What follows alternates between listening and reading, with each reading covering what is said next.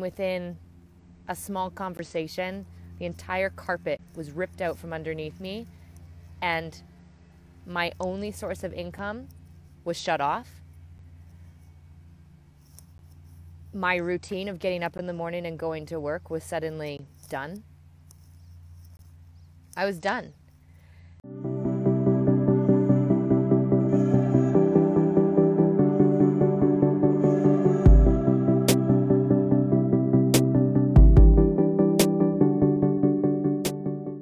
Welcome to the Wanderlust Virtual Assistant Podcast. I'm Rebecca, VA coach, business author, and digital nomad.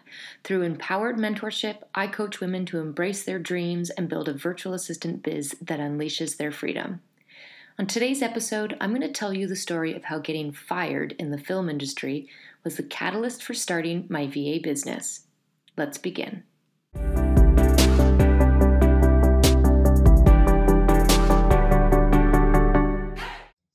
Hi ladies. I wanted to come in here and share with you a annual reflection that I downloaded last week. I was thinking back at I was asking myself, where was I this time last year? And my jaw hit the floor. It actually blew my mind. And I connected with Katie and Rachel and I was like, ladies, let me remind you where I was last year. And we all just went into this this mentality of OMG and how times have changed. And I really felt called to share it with you ladies. So, around this time last year, I was working in the film industry, sitting at a desk for 12 hours a day, assisting a producer that like blatantly ignored my existence, except for the few times she would get me to run errands for her. And my most infamous errand was to go out and buy her a new toilet seat for one of the many bathrooms in her house. A toilet seat. That was basically what my job entailed for this person. And I was so crushed. I was so unhappy. And I, you know, you might ask yourself, like, well, how'd you get there? How did you get to a position where you were produ- you were assisting a producer that didn't want you, didn't need you, ignored you?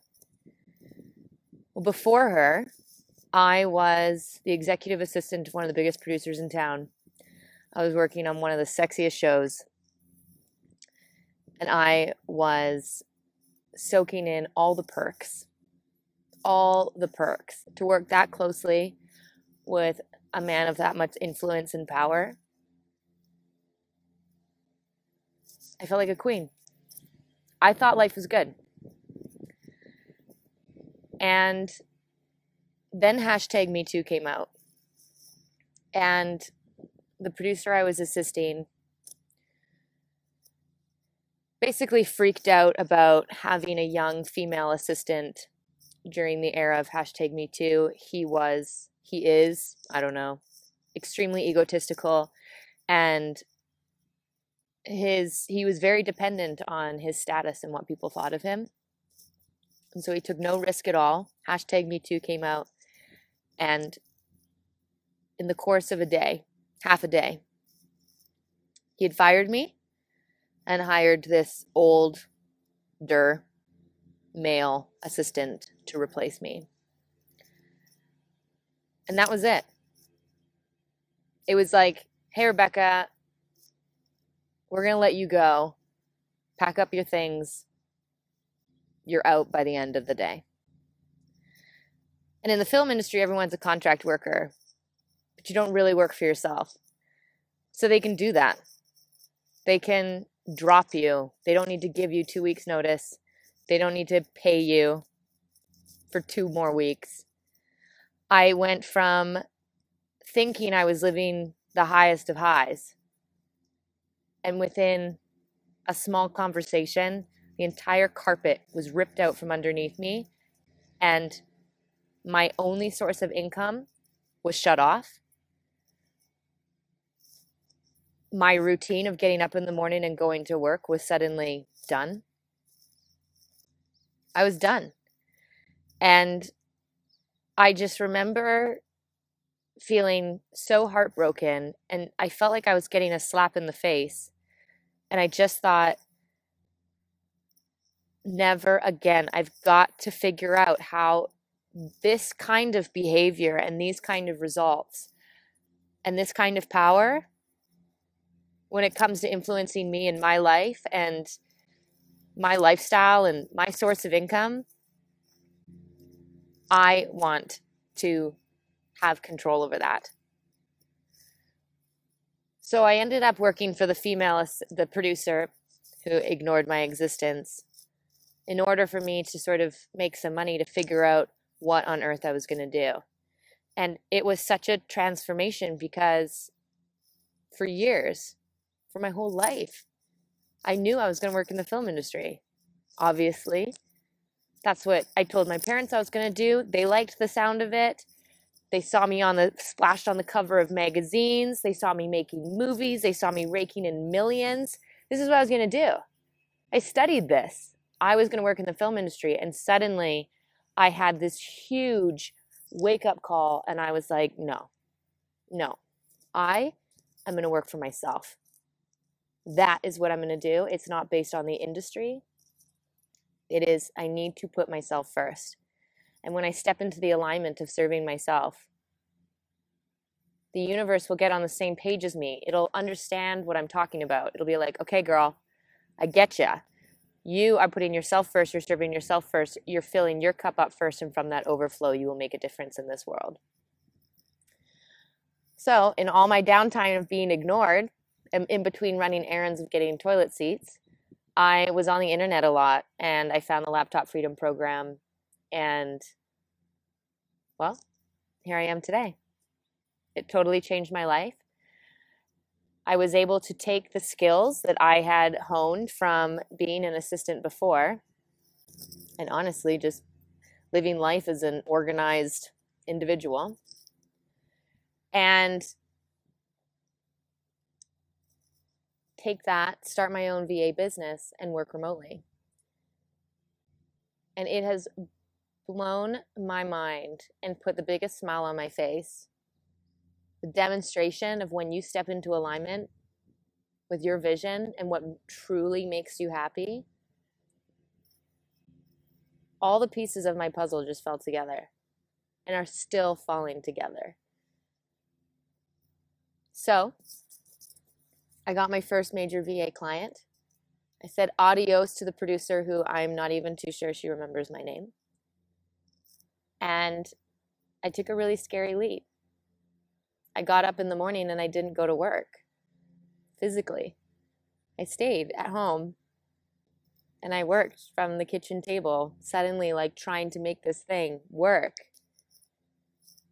And when I started to work from home, and when I started to work remotely, when I started to work for myself and set my own boundaries, set my own schedule, the world that I had created for myself, that I thought was what I wanted, it just became evidently clear that it wasn't my source of happiness. In fact, I started to live in two places at once half in the city I was living in, and the other half in a mountain town up the road has always had my heart. And I was able to live in two places at once because I worked remotely. I would just bring my laptop, but it was exhausting. It was really, really exhausting me. I felt like I was only going home to my place in the city to do laundry now at this point. I wasn't working there. That was it. I was living out of a bag, trying to be in this mountain town as much as I could, just going home to do laundry. One time when I was in the mountain town, I was there on a Tuesday, which I would never normally be able to do, but I brought my laptop up with me and I worked from a co working space on a Tuesday that night, I went and hung out with a friend that I don't normally get to hang out with because they're normally working. And we went to a bar that I don't normally go to on a Tuesday. I'm never there on a Tuesday. And standing in that bar ended up being the guy in my dreams. And we met. And I'm in a very great relationship with him right now. But it's funny, we reflect back and we realize that, in fact, there were many, many times in the past 10 years where we crossed paths. We were in the same place at the same time. We were across the street from each other. We were at the same dinner party. We didn't meet. We didn't meet yet because it wasn't the right time. I didn't have the flexibility to meet someone that didn't live in the same city as I did, who didn't work 12 hour days, pretending that film was what they wanted to do. And then soon after that, I had a friend, landlord friend, give me a call and he said, Hey, my place has become available in this great little mountain town. Do you want to move back up full time? What keeps you in the city? Within a month, I had totally packed up my life. I had moved to this beautiful mountain town and I am now nurturing and I have the ability to nurture a relationship I am so proud of because I have the flexibility to do so. I have the flexibility to meet him for lunch. I have the flexibility to take time and care and sleep in and whatever it is with my partner. And everything has fallen into alignment. And this was a year ago. Like over the course of a year, this has changed. And it doesn't sound like a lot of time, and it's not a lot of time, but it doesn't take a lot of time. The universe is just waiting for you to tell it the truth, to give it requests in based in pure self truth. And then the universe is like, there it is. Great. Okay. Are you ready? Because I'm about to throw at you everything that you want that's in alignment with your vision and that makes you happy. Because you just made a request based in real, pure, self serving truth. So I wanted to share that with you, ladies, because I know what brought you here is this really deep down knowing that you're not quite in alignment with your vision. You're not doing the type of work that fulfills you and makes your lifestyle what you want it to be. You feel that you're making sacrifices. And I can tell you that when you start to work for yourself and work remotely and make choices and have the power to make choices that are in alignment with what you want and with your vision, it's so empowering. And that is when you're like, okay, this is what you do with the life that you've been given. This is what you do.